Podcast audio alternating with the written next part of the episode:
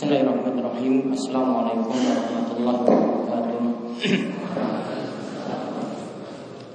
Alhamdulillah Rabbil Alamin Hamdan kathiran tayyiban barakan fi kami yuhibbu rabbuna wa yarda Wa asyhadu an la ilaha illallah wahdahu la syarika lah Wa asyhadu anna Muhammadan abduhu wa rasuluh Allahumma salli ala nabiyyina wa sayyidina Muhammad Wa ala alihi wa man tabi'ahum bi ihsan ila yaumiddin اللهم انفعنا بما علمتنا وعلمنا ما ينفعنا وزدنا علما اللهم أصلح لنا ديننا الذي هو اسمه أمرنا وأصلح دنياي التي فيها معاشنا وأصلح آخرتنا التي فيها معادنا واجعل الحياة زيادة لنا في كل خير واجعل الموت راحة لنا من كل شر إخواني في الدين وأخوتي في الله para jamaah sekalian yang semoga selalu dirahmati dan diberkahi oleh Allah Subhanahu wa taala. Alhamdulillah pada kesempatan pagi yang penuh barokah ini Allah Subhanahu wa taala masih memberikan kita nikmat kita dapat duduk di majelis yang mulia yang di mana kita senantiasa mohon pada Allah semoga Allah senantiasa memberikan kita ilmu yang bermanfaat memberikan kita rizki yang thayyib dan mudah-mudahan amalan kita itu diterima oleh Allah Subhanahu wa taala kita diberikan keberkahan dalam umur, diberikan juga kesehatan, serta diberikan pula keistiqomahan. Alhamdulillah kesempatan pagi hari ini seperti biasa kita akan membahas pembahasan dari kitab Syekh Abdul Ghani Al-Maqdisi yaitu hadis-hadis yang beliau susun dari kitab Bukhari dan Muslim yang membahas tentang masalah ahkam yang beliau sebut dengan kitab Umdatul Ahkam. Kali ini kita telah masuk dalam pembahasan solat atau dalam kitab solat dan yang kita bahas kali ini adalah tentang masalah keutamaan solat jamaah dan kewajiban solat jamaah bagi pria. Kita lihat hadis nomor 56 dalam kitab ini atau hadis ketiga dalam bab yang sama yaitu hadis dari Abu Hurairah. Yaitu hadis dari Abu Hurairah radhiyallahu anhu.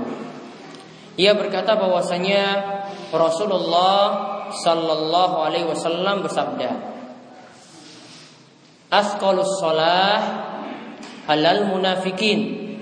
Salat yang paling berat bagi orang munafik itu adalah sholatul isya was sholatul fajri.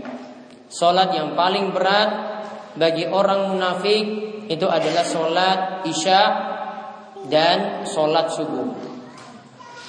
Walau ya'lamuna ma fihima la atauhuma walau habwa.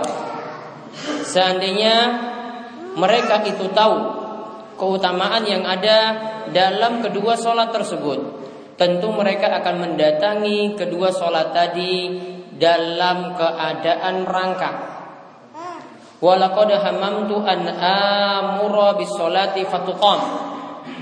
Dan sungguh aku punya keinginan kata Nabi SAW, aku punya keinginan untuk memerintah sebagian orang untuk sholat terlebih dahulu. Biar saja sholat tersebut ditegakkan Summa amura rajulan fayusalliya bin nas. Kemudian nanti aku nantinya memerintahkan kepada orang untuk sholat dengan jamaah yang ada. Summa antaliqa ma'iya birijalim ma'hum huzamun min hatabin. Kemudian aku sendiri kata Nabi itu nanti bersamaku itu ada para pemuda karena dalam riwayat yang lain disebutkan para pemuda. Ada para pemuda yang nanti mereka memegang satu ikat kayu bakar. Huzamun min haqabin satu ikat kayu bakar ila kaumin yang nanti kita akan menghadap yaitu Nabi SAW dan orang-orang tadi akan menghadap akan pergi menuju kaum yaitu suatu kaum la yashhaduna sholat yaitu yang tidak menghadiri sholat jamaah fa uharriqu alaihim buyutahum binar maka aku akan membakar mereka yaitu rumah-rumah mereka dengan api yang ada. Namun dalam riwayat lain disebutkan bahwasanya seperti ini tidak jadi karena di rumah-rumah tersebut masih ada nisa, masih ada para wanita dan juga masih ada zuriyah, masih ada anak-anak kecil, yaitu anak-anak perempuan kecil yang mereka ini ada dalam rumah sehingga pembakaran tadi ya itu cuma hamma atau niatan buat Nabi Shallallahu Alaihi Wasallam saja. Intinya faedah dari hadis ini yang pertama Solat orang munafik itu adalah solat yang berat jadi orang munafik punya sifat sulit mengerjakan sholat.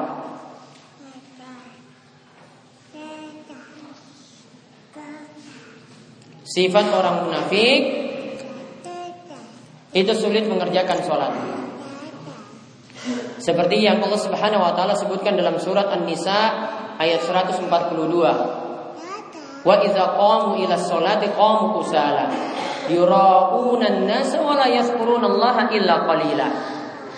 Orang munafik kata Allah, mereka ketika mereka itu mengerjakan sholat, mereka mengerjakannya dalam keadaan malas. Sifat yang pertama dari sholat orang munafik. Mereka mengerjakan sholat dalam keadaan malas. Sifat yang kedua dari sholat orang munafik, mereka mengerjakan sholat dengan riak.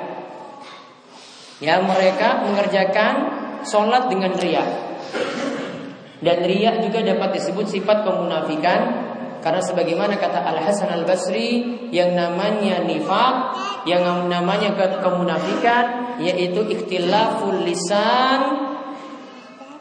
Wal qalbi wal alaniyah Waktilaful khuruj wal dukhul Sebagaimana kata Al Hasan Al Basri Yang namanya sifat kemunafikan yaitu berbeda antara omongan di lisan dengan apa yang ada dalam hati. Yang namanya sifat kemunafikan kata Alasan Al Basri berbeda antara yang nampak dan yang tersembunyi. Berbeda antara yang masuk dan yang keluar. Dan orang yang riak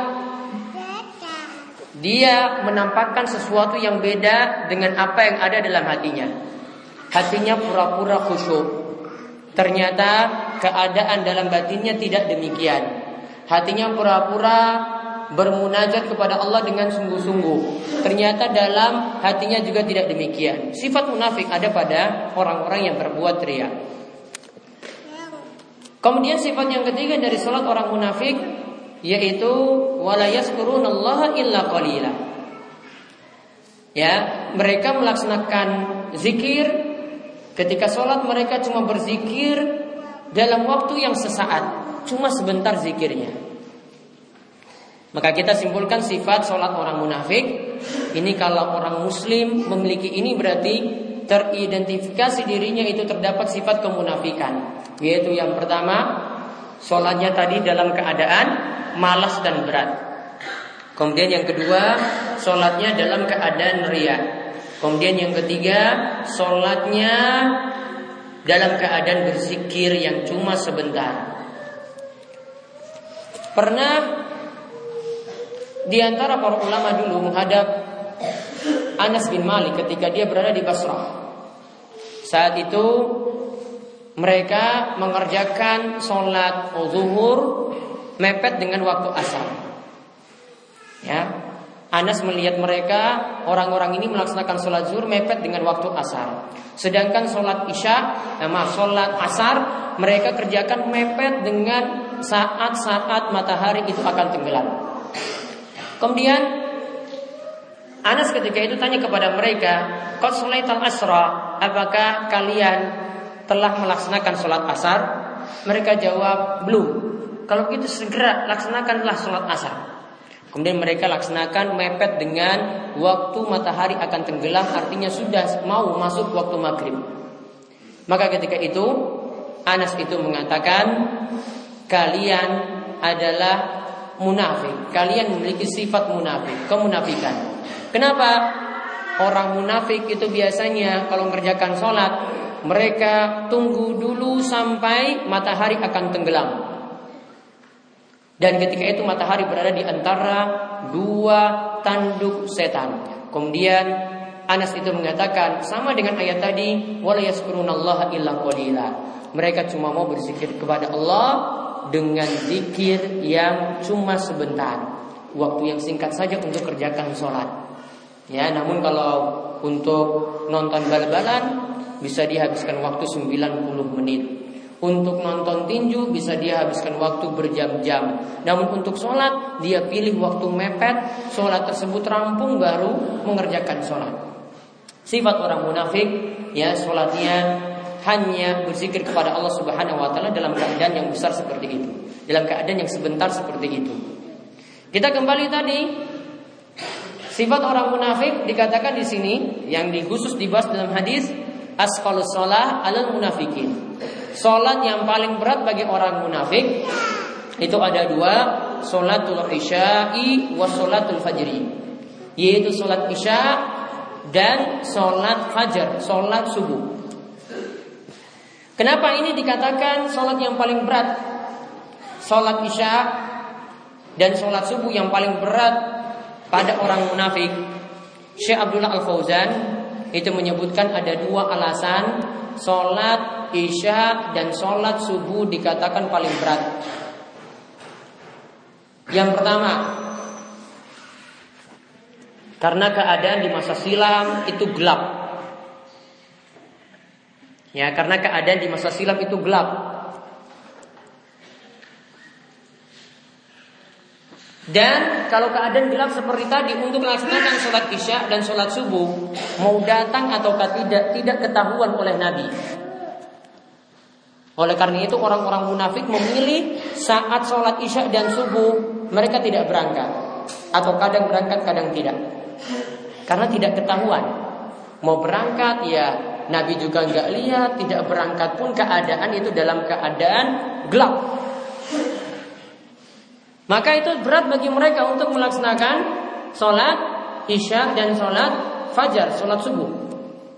Kemudian alasan yang kedua, karena sholat isya waktu setiap orang ingin tidur karena sudah capek seharian kerja dari pagi sampai sore.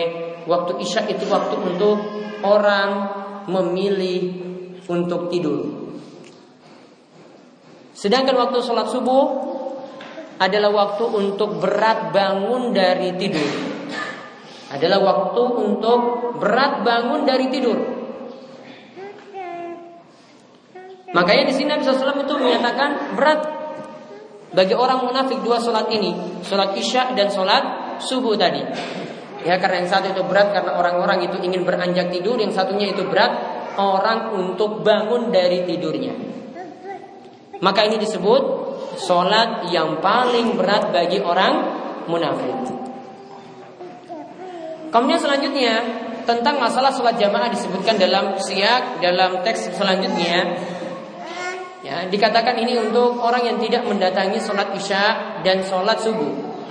Walau ya'lamuna ma fi mal walau habwa seandainya mereka itu tahu keutamaan yang ada dalam dua sholat tadi, maka tentu mereka akan mendatanginya walaupun sambil merangkak.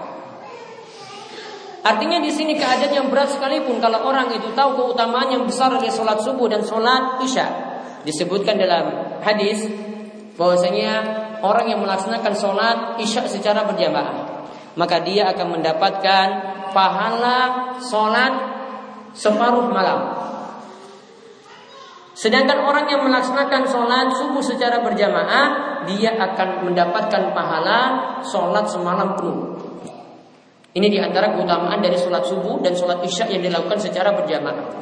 Artinya di sini kalau orang itu tahu keutamaan tadi, walaupun sambil merangkak pun, itu tetap akan didatangi sholat tadi. Ya, sholat tersebut itu akan didatangi. Beda kalau dia tidak tahu tentang keutamaan tersebut.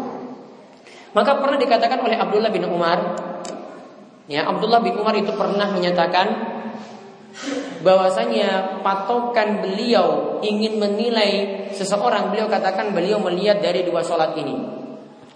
Jadi jika ada yang tidak datang, kata Ibnu Umar, kalau ada yang tidak datang menghadiri sholat subuh dan sholat isya secara berjamaah. Maka kata Ibnu Umar, kami sudah suuzon kepada orang tersebut. Ya, Padahal asalnya itu tidak boleh seuzon pada orang lain. Namun tatkala mereka itu meninggalkan sholat subuh dan sholat isya, yaitu secara berjamaah, maka kata Ibnu Umar, kami patut curiga pada orang tersebut. Kami patut suuzon prasangka buruk pada orang tersebut. Ini menunjukkan bahwasanya perhatian pada dua sholat ini sangat-sangat besar yang dilakukan oleh para sahabat. Oleh karena itu, yang tadi saya sebagaimana katakan perkataan dari Ibnu Mas'ud, Ibnu Mas'ud itu menyatakan bahwasanya orang yang tidak punya perhatian pada sholat subuh dan sholat isya maka bisa ditebak dirinya adalah memiliki tanda-tanda munafik. Dirinya dapat dikatakan memiliki tanda-tanda munafik. Kenapa? Dalam hadis ini sebagai dalil bahwasanya orang yang malas sholat subuh dan sholat isya memiliki tanda tersebut. Ya, sehingga ini patut waspada untuk dua sholat ini. Hendaklah setiap muslim itu berusaha untuk merutinkannya setiap waktu. Adapun yang lebih parah lagi kalau sama sekali tidak pernah sholat berjamaah di masjid padahal dia jadi tetangga masjid. Sebagaimana dikatakan oleh Ibrahim An-Nakhai, seorang fuqaha di kalangan ulama tabi'in. Ya, dikatakan oleh Ibrahim An-Nakhai beliau mengatakan kafa rajulan alaman munafiqan cukup seseorang itu memiliki tanda kemunafikan jika dia itu adalah jarul masjid la yurafi. Jika dia itu jadi tetangga masjid dan dia tidak pernah nongol di masjid. Dikatakan oleh Ibrahim ini kalau ada di masa silam orang tersebut sudah dikatakan sebagai orang munafik. Maka sifat munafik ini sifat yang sangat berat di antara tanda-tandanya tadi para ulama kaitkan dengan masalah sholat. Orang yang memperhatikan sholat dia selamat dari sifat kemunafikan Sedangkan orang yang tidak memperhatikan sholat Seperti tidak memperhatikan sholat subuh dan isya yang terasa berat tadi Ya kalau tidak memperhatikannya maka digolongkan sebagai orang-orang munafik.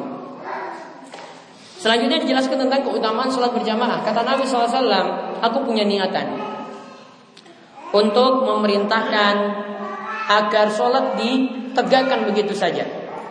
Ingat ini baru keinginan Nabi Shallallahu Alaihi Wasallam. Ya, ini baru keinginan Nabi SAW. Seandainya ya beliau tahu ada orang-orang yang tidak datang sholat berjamaah, namun ini tidak terjadi di masa Nabi SAW, maka beliau akan memerintahkan jamaah biar dikerjakan lebih dahulu. Namun ini bukan jadi dalil bahwasanya sholat jamaah tidak wajib. Karena apa? Karena ini keinginan Nabi SAW dan beliau tinggalkan sholat jamaah tadi, punya keinginan tadi karena sebab yaitu ada yang tidak hadir sholat berjamaah di masjid. Jadi ini bukan jadi dalil bahwasanya sholat jamaah itu sunnah atau sholat jamaah itu hukumnya fardu kifayah. Tidak. Bahkan kita katakan bahwasanya sholat jamaah itu hukumnya fardu ain dari hadis ini. Kenapa? Karena Nabi SAW sampai menyuruh orang-orang yang tidak datang ke masjid untuk datang ke masjid. Ngapain Nabi SAW suruh sholat ditegakkan kemudian Nabi SAW mau bakar rumah-rumah yang tidak mau pergi ke masjid. Ini tanda bahwasanya mereka yang tidak datang ke masjid harus ke masjid pula. Berarti tidak cukup Nabi SAW melaksanakan sholat jamaah sendiri dengan jamaah yang lainnya. Yang lainnya juga turut serta. Artinya sholat jamaah itu bukan fardu kifayah dan pendapat yang lebih tepat dari hadis ini. Karena Nabi SAW punya keinginan untuk membakar rumah, maka sholat jamaah menurut pendapat yang paling kuat dihukumi fardu ain ya dihukumi fardu ain wajib bagi setiap individu yaitu laki-laki.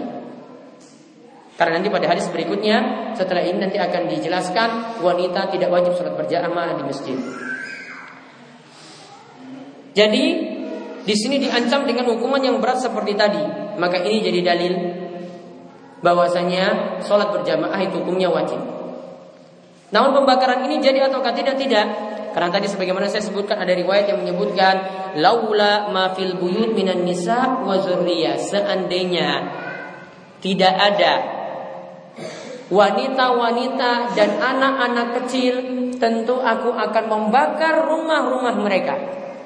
Maka kalau ada ancaman seperti ini menunjukkan bahwasanya sholat jamaah itu wajib dan ini menunjukkan sekaligus jadi dalil wanita dan anak-anak itu tidak wajib sholat berjamaah di masjid.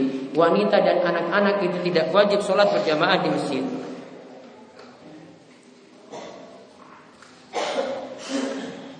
Dan hadis tadi juga sebagai dalil yang menunjukkan keutamaan sholat isya dan sholat subuh orang yang menjaganya akan selamat dari sifat-sifat kemunafikan. Kemudian kita lihat hadis yang selanjutnya hadis yang keempat dalam bab ini atau hadis nomor 57 dari Abdullah bin Umar radhiyallahu anhuma dari Nabi sallallahu alaihi wasallam. Beliau berkata, ini tentang masalah sholat jamaah bagi wanita. Idza sta'zantu ahadakum imra'atahu ilal masjid Idza sta'zanat ahadakum imra'atahu ilal masjid imra'atuhu ilal masjid. Jika salah seorang istri, salah seorang wanita meminta izin pada kalian untuk datang ke masjid jika salah seorang istri itu meminta izin kepada kalian untuk ke masjid, yaitu dia minta izin pada suaminya atau wanita meminta izin kepada walinya, fala yamna'ha maka kata Nabi SAW Janganlah engkau halangi-halangi Janganlah dia dihalangi untuk datang ke masjid Kemudian disebutkan di sini ada kisah dari Bilal bin Abdullah bin Umar, cucu dari Umar bin Khattab, anak dari Ibnu Umar. Ia mengatakan, "Wallahi la namna'uhunna." Demi Allah, aku akan menghalangi, kami akan menghalangi wanita-wanita untuk datang ke masjid. Padahal tadi Nabi SAW itu katakan apa? Kalau ada wanita yang meminta izin untuk datang ke masjid, janganlah halang-halangi dia untuk ke masjid. Namun Hilal, namun Bilal bin Abdullah bin Umar dia katakan, kalau aku sendiri, ya, aku akan menghalangi para wanita untuk datang ke masjid. Kemudian perlu dipahami di sini, kenapa kok sampai Bilal halangi? Ini Bilal bukan maksud sama sekali untuk menentang sabda Nabi. Sebenarnya seperti itu. Namun maksud Bilal ini karena keadaan para wanita dulu. Ya, yaitu di masanya Bilal di sini. Ini di masanya Bilal bin Abdullah bin Umar. Di masanya Bilal para wanita sudah rusak. Ini padahal masih dekat dengan zaman kenabian apalagi wanita saat ini. Dulu Bilal di masanya para wanita itu sudah rusak. Maka sampai-sampai Aisyah juga pernah mengatakan, "Lau ra'a Rasulullah sallallahu alaihi wasallam minan nisa'i ma Seandainya Rasulullah SAW itu melihat keadaan wanita-wanita saat ini yang kami itu lihat, la mana'uhunna minal khuruj. Tentu Nabi SAW itu akan menghalangi para wanita tadi untuk keluar rumah. Ini kata Aisyah dan ini juga tadi anggapan dari Bilal. Kenapa sampai dia menghalang-halangi para wanita untuk datang ke masjid? Karena keadaan wanita yang ketika itu adalah wanita-wanita yang sudah mulai rusak. Dan ini juga dikatakan oleh Aisyah seperti itu. Ini belum lagi kalau hidup di zaman ini Nabi SAW hidup di zaman ini lebih rusak lagi. Mau pergi ke masjid, ya dibuka kepalanya, tutup kepalanya, pakai celana pendek, Rukuknya cuma dipegang saja ditenteng sampai ke masjid. Ke masjid baru pakai. Gak tutup aurat dari rumah. Mungkin cuma pakai tentop saja. Ya, cuma pakai baju tali satu saja pergi ke masjid coba. Ini zaman kita ini nggak mau pandang ini mau pergi ke mana. Sama dengan orang-orang non muslim. Kalau orang non muslim itu pergi ke tempat ibadah mereka itu tidak pernah pakai aturan. Mereka makin ke atas celananya itu makin terhormat. Kalau dianggap itu makin terhormat kalau mau pergi ke tempat ibadah mereka. Ya di sini memang nggak pernah lihat ya. Kalau yang pernah hidup di daerah timur Indonesia tuh lihat itu pakaian terhormat kalau pakai rok di atas betis untuk masuk ke tempat ibadah mereka. Ya, itu dianggap terhormat. Kita enggak. Namun ini diwarisi lagi, diikuti lagi oleh orang-orang muslim, wanita-wanita muslimah pergi ke masjid ya, tidak tutup aurat, pakai lengan pendek, kemudian pakai celana pendek, datang ke masjid baru dia pakai ruku atau mungkin nanya tadi Maka kalau ini terjadi zaman ini, bilang mungkin bilangnya lebih keras lagi. Ya, mungkin saya akan kurung istri-istri saya untuk keluar rumah karena keadaan yang rusak seperti itu. Nah, namun di sini keadaan Bilal tadi ketika mengatakan seperti itu, fa'aqbal alaihi Abdullah, perkataan dari Bilal putranya ini sampai kepada Abdullah bin Umar sampai pada Ibnu Umar. Fasabbahu sabban sayyi'an. Lantas bapaknya ini caci maki anaknya dengan cacian, masa miktuhu sabbahu mislahu qattun. Yang di mana aku sendiri itu tidak pernah mendengar ya beliau itu menjelekkan putranya seperti itu. Ini baru kali ini didengar Ibnu Umar mencaci maki anaknya sendiri. Gara-gara apa? Dia kok malah halang-halangi wanita untuk pergi datang ke masjid. Kemudian dikatakan waqal Ibnu Umar katakan ukhbiruka an Rasulillah sallallahu alaihi wasallam Bukan kata di aku beritahu bahwasanya ini adalah sabda Rasulullah SAW. Watakul kok malah engkau katakan, wallahi la namna'uhunna. Demi Allah aku akan halangi wanita-wanita untuk keluar dari rumah. Apa sebabnya sampai Ibnu Umar tadi mencaci maki anaknya sendiri, mencela anaknya sendiri karena anaknya seolah-olah menentang sabda Nabi Shallallahu Alaihi Wasallam. Sama seperti orang-orang saat ini ketika sabda Nabi SAW itu disebutkan, ya dia katakan, ah tapi Pak Kiaiku itu berkata demikian.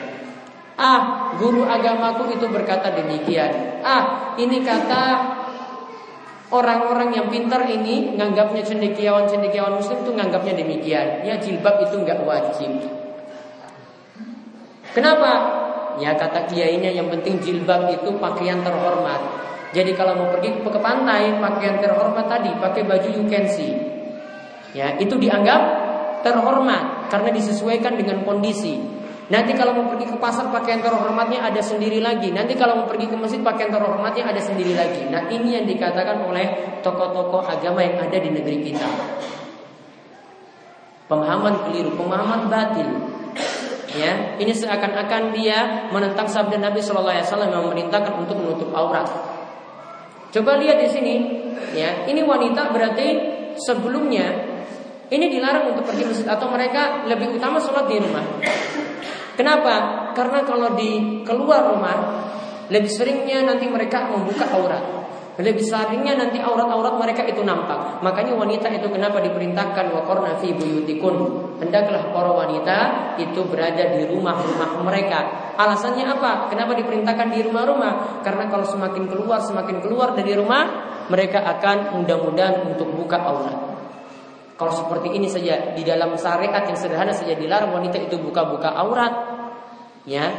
Maka kalau ada yang menentang dengan alasan tadi jilbab itu pakaian terhormat, atau sampai menjelek-jelekan jilbab misalnya, maka bisa kita katakan orang-orang seperti ini atau pemuka-pemuka agama seperti ini bisa terjangkit pada dirinya juga sifat-sifat kemunafikan. Karena para ulama itu contohkan sifat kemunafikan itu di antaranya membenci ajaran atau sebagian ajaran Nabi Muhammad Shallallahu Alaihi Wasallam. Nah kemudian dalam riwayat yang lain dikatakan la tamna'u ima Allahi masajidallah. Janganlah kalian itu melarang ima Allah, hamba-hamba Allah yang perempuan untuk mendatangi rumah Allah. Jadi hadis ini menunjukkan pula kalau wanita ingin keluar rumah, ingin laksanakan sholat di masjid. Namun di sini dikatakan oleh Syekh Abdul Rahman bin Nasir Asadi, kalau tujuannya untuk sholat saja atau tujuannya untuk dengarkan kajian atau ada pengajian, maka izinkanlah mereka untuk keluar. Namun kalau di sana itu ada kerusakan, ketika keluar malah membuka aurat, ketika keluar itu malah memakai wangi-wangian, ketika keluar rumah itu malah ya menampakkan aurat-aurat yang sudah tidak normal lagi ditampakkan, maka ketika itu wanita tersebut atau istri tersebut wajib untuk dilarang. Namun kalau tidak ada masalah apa-apa benar-benar menjaga aurat, maka biarkanlah wanita-wanita tersebut untuk melaksanakan sholat jamaah di masjid. Jadi ini jadi dalil juga wanita boleh sholat berjamaah di masjid. Tidak ada masalah selama ada aturan-aturan tadi yang diperhatikan. Kemudian kita bisa pahami juga dari hadis ini, asalnya sholat wanita itu di rumah. Makanya ini cuma dibolehkan saja. Namun lebih bagus sholat wanita itu di rumahnya sendiri, tidak keluar dari rumah. Dan bahkan disebutkan dalam hadis wa buyutuhunna khairun lahun.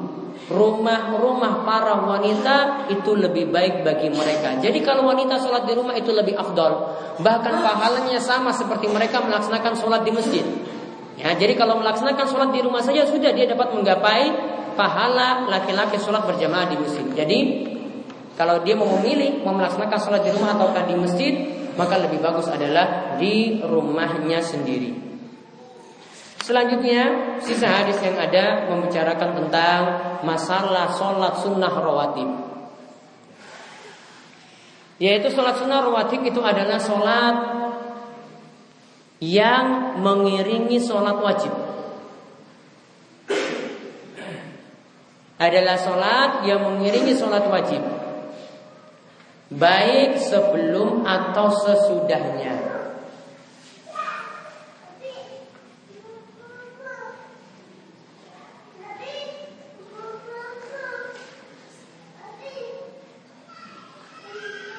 Dan sholat rawatib ada 10 atau 12 rakaat dalam sehari. Jadi bisa kita katakan 10, bisa kita katakan 12.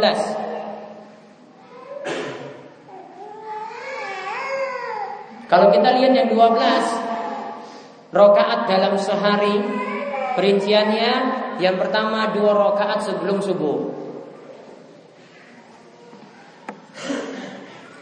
Lalu empat rakaat sebelum zuhur. Lalu empat rakaat sebelum zuhur. Dalam hadis disebutkan pula salatul laili wan nahar masna-masna. Namun riwayatnya dikritik oleh para ulama. Sholat malam dan sholat siang Yaitu maksudnya sholat sunnah Itu adalah dua rakaat salam, dua rakaat salam Namun sholat sebelum zuhur tadi Qobliyah zuhur Tetap bagusnya dikerjakan dua rakaat salam Dua rakaat salam Kenapa? Karena mengingat keumuman hadis yang menyatakan sholat sunnah itu asalnya dua rakaat seperti itu dan ini juga biar tidak serupa dengan sholat zuhur maka dilaksanakan sholat tadi dua rakaat salam dua rakaat salam Kemudian ba'diyah zuhur setelah zuhur itu ada dua rakaat lagi. Sedangkan waktu asar boleh laksanakan sholat sunnah namun tidak masuk rawatib. Setelah asar tidak ada. Kemudian sebelum maghrib boleh kerjakan sholat sunnah sebelum maghrib pulang. Karena Nabi SAW katakan Sallu qabla al-maghrib Sallu qabla al-maghrib Sallu qabla al-maghrib Salatlah sebelum maghrib Salatlah sebelum maghrib Salatlah sebelum maghrib Liman sya'a. Lalu Nabi katakan bagi siapa yang mau. Namun yang dimaksudkan rawatibnya adalah Setelah maghrib dua rakaat. Jadi asar tidak ada Untuk rawatibnya. Masuk sholat sunnah mutlak saja. Kemudian maghrib Setelah maghrib Ada dua rakaat Setelahnya Kemudian sebelum isya tidak ada rawatib namun boleh mengerjakan dua rakaat karena di antara Nabi SAW katakan baina kulli azanain salatun. Di antara dua azan itu ada sholat sunnah. Baru setelah isya itu baru masuk dua rakaat ba'diyah isya. Jadi kalau kita rinci, coba diulang sebelum subuh berapa? Dua rakaat. Qobliyah zuhur? Empat. Kemudian Ba'diyah zuhur? Dua. Kemudian asar? Tidak ada rawatib. Kemudian maghrib? Ba'diyah maghrib? Dua rakaat. Terus isya? Ba'diyah isya? Dua rakaat. Semuanya kalau di total jadi dua belas. Adapun yang dimaksudkan sepuluh Sebelum zuhur dikerjakan cuma dua Itu nanti masuk sepuluh Rokaat dalam sehari. Nah keutamaannya siapa yang jaga? Ini disebutkan keutamaan siapa yang jaga 12 rakaat. Sholat rawatib siang dan malam. Ingat ya disebut menjaga Berarti dia tidak pernah meninggalkan. Artinya dia jaga rutin terus. Maka dia akan bunia lahu baitan fil jannah maka akan dibangunkan baginya rumah di surga akan dibangunkan baginya rumah di di surga.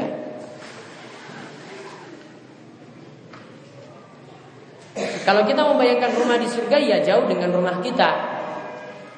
Uang orang yang paling terlambat saja masuk surga, dia masih dapat nikmat yang besar. Jadi pernah ada dikisahkan oleh Nabi Sallallahu Alaihi Wasallam dikatakan bahwasanya aku tahu ada orang yang nanti akan keluar terakhir dari neraka dan dia yang terakhir masuk surga. Ini sekaligus membantah pemahaman sebagian orang yang menyatakan kalau sudah masuk neraka tidak bisa keluar-keluar lagi bagi muslim. Keliru. Ya, pemahaman yang benar bagaimana? Kalau orang muslim sudah dibersihkan dosa-dosanya maka dia bisa masuk surga. Sebagaimana buktinya dalam hadis ini. Dia adalah orang yang paling terakhir keluar dari neraka dan yang paling terakhir masuk dalam surga. Maka ketika itu dia diminta oleh Allah Subhanahu wa taala, "Izhab wadkhulil jannah." Sudah pergi sana kamu masuklah surga. Setelah dosa-dosanya itu dibersihkan.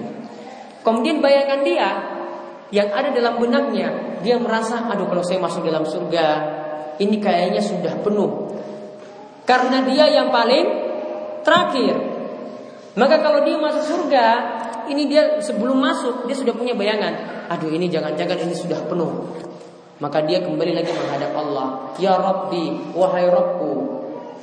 Saya melihat surga itu sudah penuh. Padahal dia belum melihat tadi. Ya, cuma dalam benaknya saja. Maka ini kadang sifat manusia seperti itu. Biasanya manusia kalau disuruh sesuatu itu dia ingkari seperti tadi. Belum lakukan sudah sudah mengatakan saya nggak bisa. Belum lakukan loh ini. Jadi dia belum melihat dia katakan surga itu sudah penuh. Dia balik, dia minta pada Allah lagi seperti itu. Allah katakan sudah, kamu pergi masuk dalam surga sana. Yang kedua kalinya masih dalam benaknya lagi dia merasa ah ini surga sepertinya sudah penuh. Kemudian ketiga kalinya lagi dia balik dia minta pada Allah seperti itu. Dia katakan bahwasanya surga itu sudah penuh. Kemudian Allah katakan sudah kamu pergi masuk dalam surga saja. Bagimu engkau akan mendapatkan sepuluh kenikmatan atau engkau akan mendapatkan sepuluh yang semisal yang ada di dunia. Ini untuk orang yang paling terakhir masuk surga. Derajatnya paling rendah di surga. Dia masih dapat kenikmatan sepuluh kali lipat dari kenikmatan yang ada di akhirat. Yang yang ada di dunia sepuluh kali lipat dari apa yang ada di dunia. Jadi yang apa yang dapat di akhirat itu masih 10 kali lipat dari apa yang ada di dunia. Maka kalau dapatkan rumah di surga tadi, ya minimalnya masih 10 kali rumah yang ada di dunia. Taruhlah istana yang paling bagus di dunia itu di mana? Kemudian dikalikan 10 kali lipatnya untuk keistimewaan rumah yang ada di surga. Jadi mau memilih masuk surga paling belakangan apa paling duluan? Hah? Masih masuk surga yang mana? Paling belakangan dapat 10 loh. Apa yang paling duluan? Ya tentu saja tidak ada yang punya keinginan untuk mampir-mampir dulu di neraka. Gak mau nonton-nonton artis dulu kan di dalam neraka kan? Gak ada. Ya, ini keutamaan sholat sunnah rawatib akan dibangunkan rumah di di surga. Nah, adapun hadis yang di sini dikatakan dari Abdullah bin Umar radhiyallahu anhu ia berkata, "Shallaitu ma'a Rasulillah sallallahu alaihi wasallam qabla dhuhri." Aku pernah sholat bersama Rasulullah SAW dua rakaat sebelum zuhur. Wa ini ba'da zuhri dan dua rakaat setelah zuhur. Wa ini ba'dal jum'ah dan dua rakaat setelah Jumat. Wa ini ba'dal maghrib dan dua rakaat setelah maghrib. Wa ini ba'dal isya dan dua rakaat setelah isya. Yang tidak disebutkan di sini adalah dua rakaat sebelum subuh. Dilihat pada hadis yang selanjutnya. An Aisyah radhiyallahu anha. Dari Aisyah radhiyallahu anha ia berkata, Lam yakunin Nabi sallallahu alaihi wasallam ala syai'in minan nawafili ashadda ta'ahudan minhu ala rak'atayil fajri. Kata Aisyah, Rasulullah SAW senantiasa memperhatikan sholat sunnah dan sholat sunnah yang paling beliau perhatikan itu adalah sholat sunnah rakaatayil fajri dua rakaat sebelum subuh. Yang dimaksudkan dengan sholat sunnah fajar di sini, ini adalah sholat sunnah qobliyah subuh. Beda dengan anggapan sebagian orang yang membedakan ada sholat sunnah qobliyah subuh sendiri dan ada sholat sunnah fajar sendiri. Ini keliru. Yang benar dua-duanya dilakukan setelah azan itu berkumandang, azan subuh berkumandang, maka lakukan sholat qobliyah subuh atau kita sebut dengan sholat sunnah fajar. Dua di sini menunjukkan hadis dari Abdullah bin Umar menunjukkan Nabi SAW itu melakukan sebelum zuhur dua rakaat. Kemudian sebelum uh, sesudah zuhur dua rakaat. Kemudian untuk Jumat dua rakaat setelah Jumat. Namun ini tidak bertolak belakang dengan hadis yang katakan empat rakaat. Karena Nabi SAW kalau lakukan dua, ini menunjukkan paling minimalnya itu dua. Kemudian dalam riwayat yang lain disebutkan Nabi SAW setelah Jumat lakukan empat, maka menunjukkan kata Imam Nawawi yang lebih afdol adalah empat rakaat. Sedangkan di sini dikatakan dua rakaat. Namun kalau digabungkan dengan riwayat yang lain ada empat. Maka Imam Nawawi simpulkan paling bagus sholat ba'diyah Jumat itu adalah empat rakaat. Namun minimal dilakukan dua rakaat sebagaimana praktek dari Nabi SAW itu sendiri. Kemudian ba'dal maghrib setelah maghrib dua rakaat, kemudian setelah isya dua rakaat lagi. Dan ini tambahkan tadi dalam hadis Aisyah, Nabi SAW sangat-sangat perhatian dengan sholat sunnah fajar. Bahkan disebutkan dalam hadis keutamaan sholat fajar, ya rakaat fajri khairum minad dunya wa ma fiha. Dua rakaat sholat sunnah fajar itu lebih baik daripada dunia dan seisinya. Dan ini jadi keutamaan yang besar dari sholat sunnah fajar. Kenapa sampai dikatakan orang yang menjaga sholat sunnah fajar ini mendapatkan keutamaan lebih baik daripada dunia dan seisinya? Karena orang yang punya dunia ini belum tentu bisa bangun subuh, belum tentu bisa laksanakan dua rakaat sholat ini. Orang yang punya mobil yang mewah, orang yang punya motor yang mewah, orang yang punya istana belum tentu bangun subuh. Maka kalau ada yang bisa bangun subuh lalu melaksanakan dua rakaat sebelum subuh seperti ini, dia mengalahkan orang-orang kaya tadi yang punya harta. Maka dikatakan di sini sholat sunnah fajar khairum minat dunya wa mafia lebih baik daripada ya dunia dan seisinya. Dan disunahkan untuk sholat sunnah fajar sholatnya itu dengan rokaat yang ringkas. Sampai-sampai Aisyah itu mengatakan Nabi SAW itu seolah-olah lakukan sholat sunnah fajar saya anggap beliau itu tidak baca al-fatihah. Kenapa? Karena di luar dari kebiasaan Nabi SAW untuk sholat sunnah fajar lebih cepat daripada sholat sunnah yang lainnya. Namun ini tidak menafikan tidak ada rukun tetap ada rukun namun yang beliau biasa baca setelah Al-Fatihah pada rokat pertama membaca surat Al-Kafirun. Kemudian setelah Al-Fatihah pada rokat kedua membaca surat Al-Ikhlas. Jadi dua surat ini yang sering dirutinkan dalam sholat sunnah fajar intinya sholat sunnah fajar itu dilakukan dengan rokaat yang ringkas seperti itu.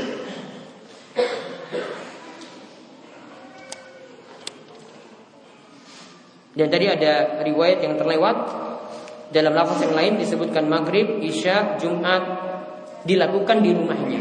Jadi asalnya sholat sunnah itu dilakukan di rumahnya.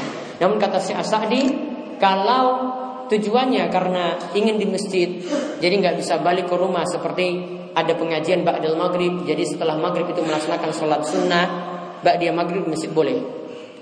Kemudian dalam riwayat yang lain juga disebutkan Ibnu Umar itu berkata bahwasanya Hafsah itu menceritakan kepadaku bahwasanya Nabi SAW karena yusolli sajadataini khafifataini ba'da ma yatlu'ul fajru. Yaitu Nabi SAW melakukan dua rakaat yang ringan untuk sholat sunnah fajar ketika fajar sudah terbit. Wa kanat sa'atan la adkhulu ala nabi SAW fiha. Dan itu adalah waktu yang aku tidak menemui Nabi SAW ketika itu. Jadi intinya di sini Sholat sunnah fajar. Ini disunahkan dilakukan dengan dua rakaat yang ringan. Dan tadi disebutkan Nabi SAW sangat perhatian dengan sholat sunnah fajar. Makanya para ulama itu mengatakan ketika mukim Nabi SAW itu menjaganya Sampai safar pun beliau tidak meninggalkan sholat sunnah fajar ini. Jadi sholat sunnah rawatib itu boleh ditinggalkan ketika bersafar Namun kalau sholat sunnah fajar Nabi SAW tidak meninggalkannya Karena keutamaan yang besar dari sholat sunnah fajar tersebut Walau alam biswab ini bisa kami kaji untuk kesempatan kali ini mudah-mudahan bermanfaat. Insya Allah pada pertemuan berikutnya kita melanjutkan dengan bahasan al adzan yaitu tentang masalah seputar adzan. Monggo jika selanjutnya ada yang ingin bertanya, masih ada waktu kurang lebih 5 menit 10 menit. Mau langsung boleh? Ya.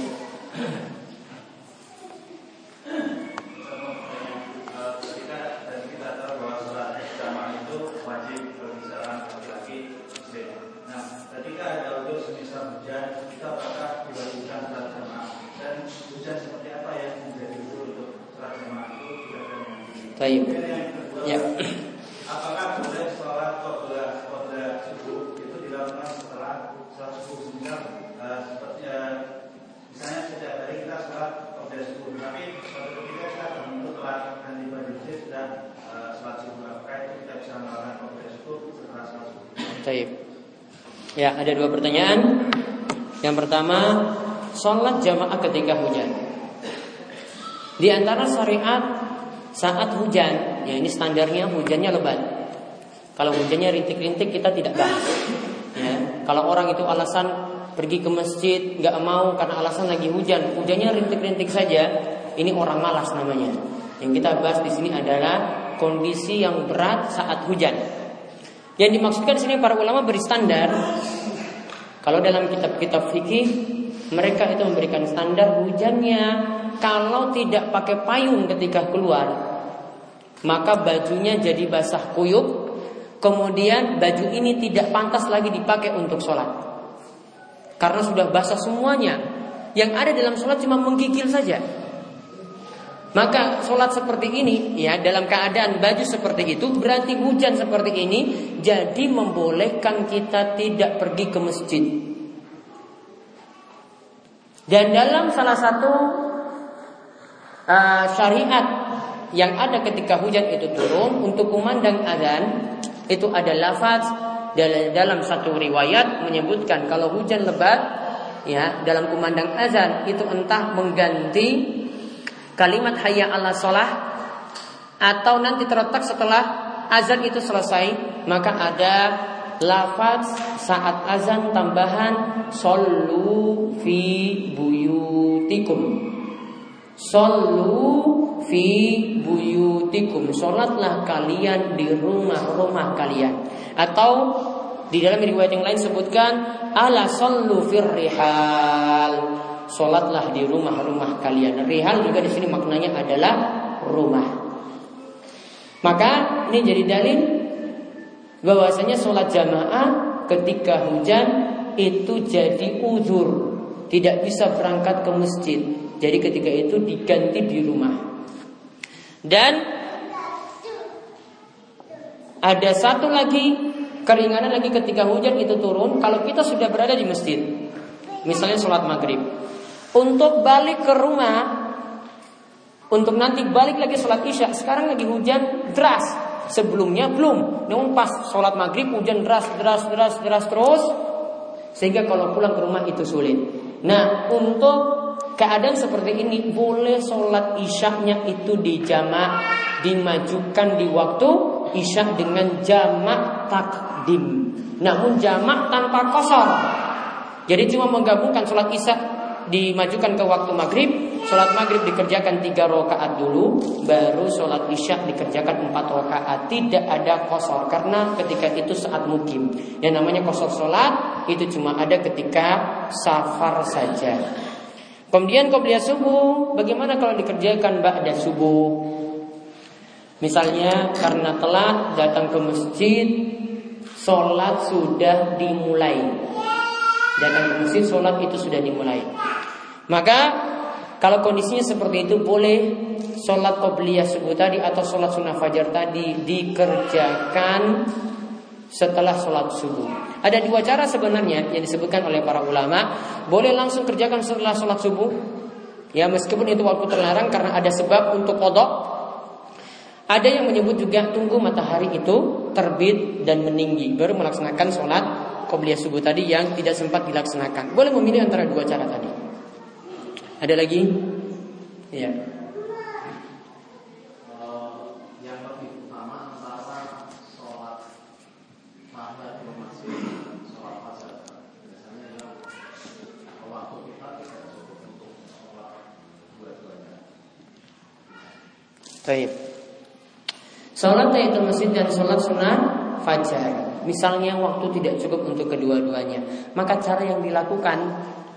memilih sholat sunnah fajar.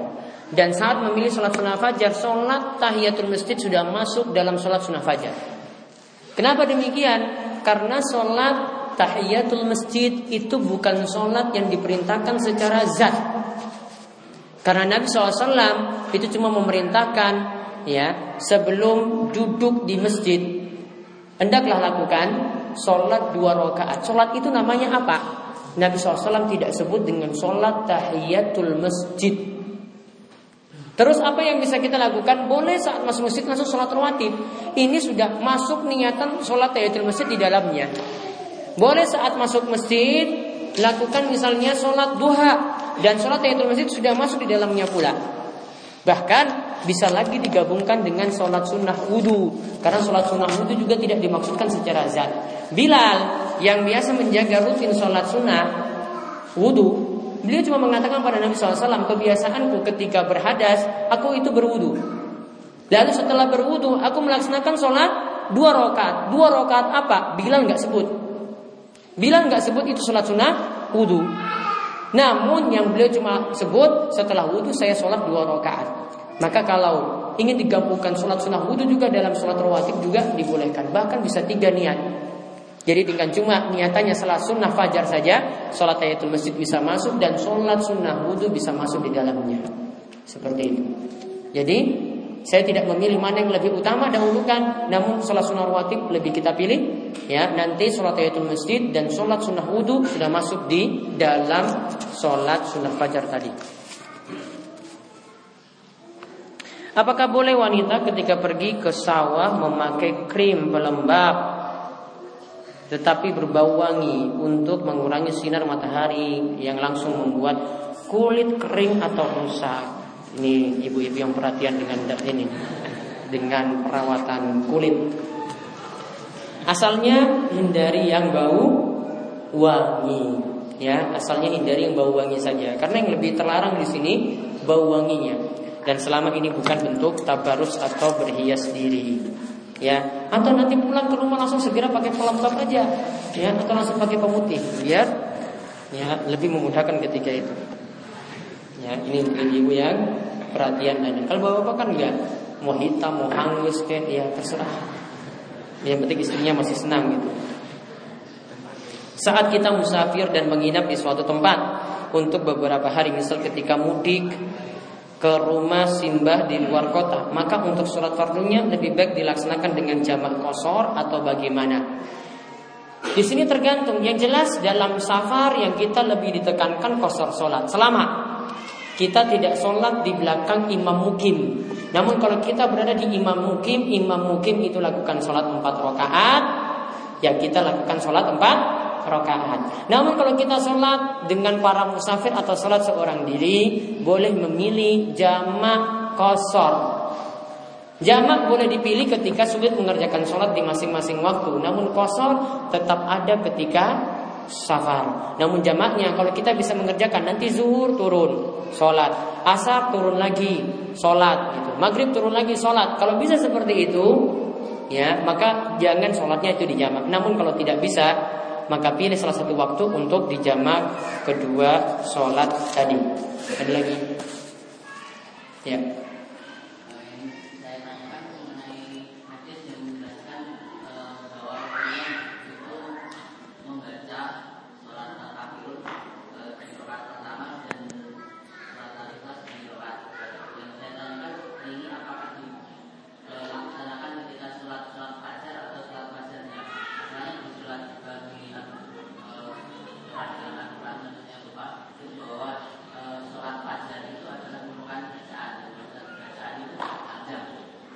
Wa Quran al-fajri inna Quran al-fajri kana masyhuda. Dan sholat fajar, ingatlah sholat fajar itu sholatnya disaksikan oleh para malaikat.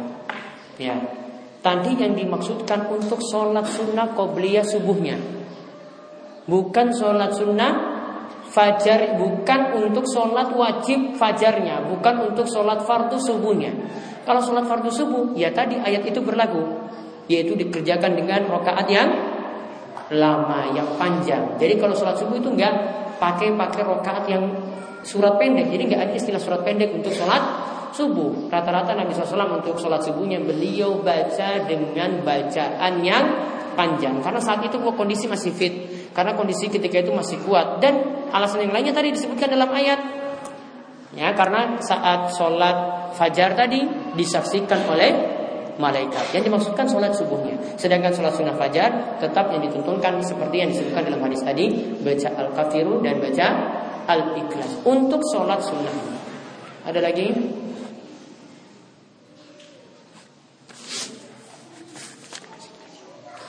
Sholat rawatib sebelum sholat wajib Waktunya setelah azan ataukah sebelum azan juga boleh Yang penting sudah masuk waktu sholat kalau ibu-ibu di rumah masjid belum kumandang azan namun sekarang sudah masuk waktu sholat, boleh laksanakan sholat sunnah rawatib sebelum itu. Namun kalau berada di masjid ya sudah waktunya itu tepat waktu untuk kumandang azan. Nah setelah kumandang azan tadi itu baru melaksanakan sholat sunnah rawatib yang ada. Ada lagi?